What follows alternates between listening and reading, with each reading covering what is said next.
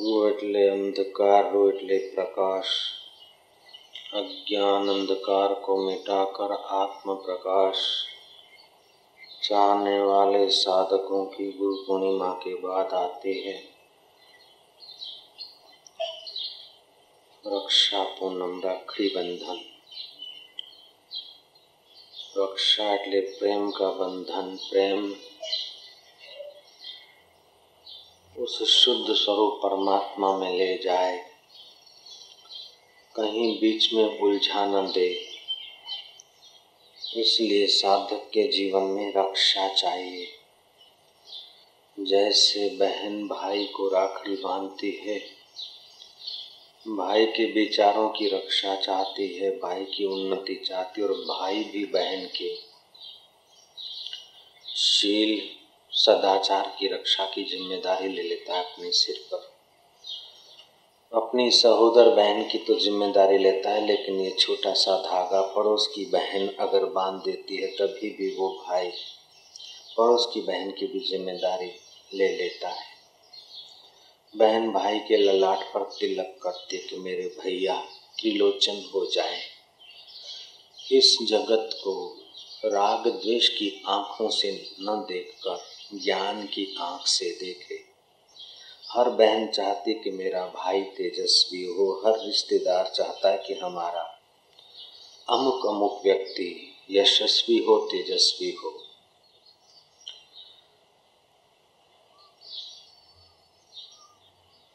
करण को कुंता जी ने राखड़ी बांधी थी और शुभकामना की थी कि विजयी बने, यशस्वी हो, तेजस्वी हो। देव असुर युद्ध में असुरों के साथ संग्राम करते देवेंद्र को इंद्राणी ने राखड़ी बांधी थी। शुभकामना, आपके संकल्प को साकार होने के लिए कुछ न कुछ वस्तु की आवश्यकता पड़ती है। आपके भाव को साकार होने के लिए कुछ न कुछ क्रिया की वस्तु की जरूरत पड़ती है। बिना वस्तु के, बिना क्रिया के आपका संकल्प साकार नहीं बनता। जैसे सूर्य नारायण को अर्घ देना है तो जल चाहिए, सूर्य नारायण को तुम्हारे जल की कोई जरूरत नहीं, कोई पहुंचता भी नहीं होगा, फिर भी तुम्हारी शुभ कामना को, तुम्हारे चित्त को पवित्र करने के लिए जल निमित्त हो जाता है। अगर जल नहीं मिलता है तो आप बालू से, रेती के खुबा भर के भी सूर्य नारायण को अर्घ्य दे के अपने भाव को, अपनी क्रिया को पावन कर सकते हैं। अगर बालू भी नहीं, जल भी नहीं, तो आप दोनों हाथ ऊंचा करके सूर्य नारायण को प्रणाम आदि करके भी अपने संकल्प को क्रिया के द्वारा साकार कर सकते। ऐसे ही बहन चाहती कि मेरा भाई तेजस्वी हो, त्रिलोचन हो, तो भाई के हाथ पर धागा, एक पतला सा छोटा सा धागा, लेकिन उस धागा के द्वारा भाव है, शुभ भावना है कि प्रेम और पराक्रम का शुभ संकल्प अपने भाई को देती है बहन, और भाई भी बहन के उस शुभ संकल्प के बदले में बहन की जिम्मेदारी सिरोधार्य करता है। ऐसे ही सतशिष्य भी मन ही मन गुरु को कुछ अर्पण करते हैं, और गुरु भी गुरु पूनम के बाद शिष्य के जीवन में आने वाले उतार चढ़ाव में उसकी रक्षा होती रहे, उसका प्रेम कहीं धन में न उलझ जाए, उसका प्रेम परिवार में न रुका रहे, उसका प्रेम देह में न आ जाए, अहंकार का रूप न ले ले, उसका प्रेम परमात्मा तक पहुँचे। ऐसी शुभ कामना सतगुरु भी बदले में जिस दिन देते हैं उसको रक्षाबंधन कहते हैं, राखी पूनम कहते हैं। मनु महाराज ने कहा कि जहाँ नारियों का पूजन होता है, यत्र नारिस्तु पूजनते रमनते तत्र देवताः। भारत ने नारी का बड़ा सम्मान किया है। भोग दासी नहीं, लेकिन योग में साथी होने वाले, संसार में उलझाने वाले नहीं, लेकिन संसार से पार कराने वाले जीवन साथिनी का सम्मान करने को ऋषियों ने, मनु महाराज ने भारतवासियों को मार्गदर्शन दिया। ये भारत भूमि एक ऐसी अलौकिक भूमि है कि जिस भूमि में जन्म लेने वाले व्यक्ति का लक्ष्य भोग नहीं लेकिन योग होता है। इस भारत भूमि के सपूतों का लक्ष्य शरीर को पालना ही नहीं लेकिन शरीर के अंदर जो अशरीरी आत्मा है उसके शुद्ध प्रेम को प्रकट करके आत्म साक्षात्कार करके सदा के लिए मुक्त होने का लक्ष्य भारतवासियों का है। रक्षाबंधन हमें सावधान करता है कि शिष्य तू विकारों से अपनी रक्षा चाहता है तो आज संकल्प कर, मोह माया से रक्षा चाहता है तो संकल्प कर अपने गुरुदेव के प्रति कि हे गुरुदेव, जब जब दुनिया की उलझनों और आकर्षणों में मैं गिर जाऊं तब तब आप मेरी रक्षा करना। गुरुजी हमारी संभाल ले जोरे, दिलड़ा में रहने दो रवणी दे जोरे। गुरु पूनम के बाद ठीक एक महीना गुजरता है तब राखड़ी पूनम आती है। बहन भाई को राखड़ी बांधकर अपनी सुरक्षा चाहती और भाई के विचारों को प्रेम और शौर्य, प्रेम और साहस, प्रेम और पवित्रता के पावन बंधन को रक्षाबंधन महोत्सव कहा जाता है। आज के दिन ब्राह्मण लोग जनेऊ बदलते हैं। जनेऊ में तीन तार होते हैं और छन्नू उंगल का होता है। ब्राह्मण लोग जनेऊ बदलते नदी या सागर के किनारे पुराना जनेऊ उतार के नया जनेऊ पहनते हैं। तीन तार होते, सत्वगुण, रजोगुण, तमोगुण।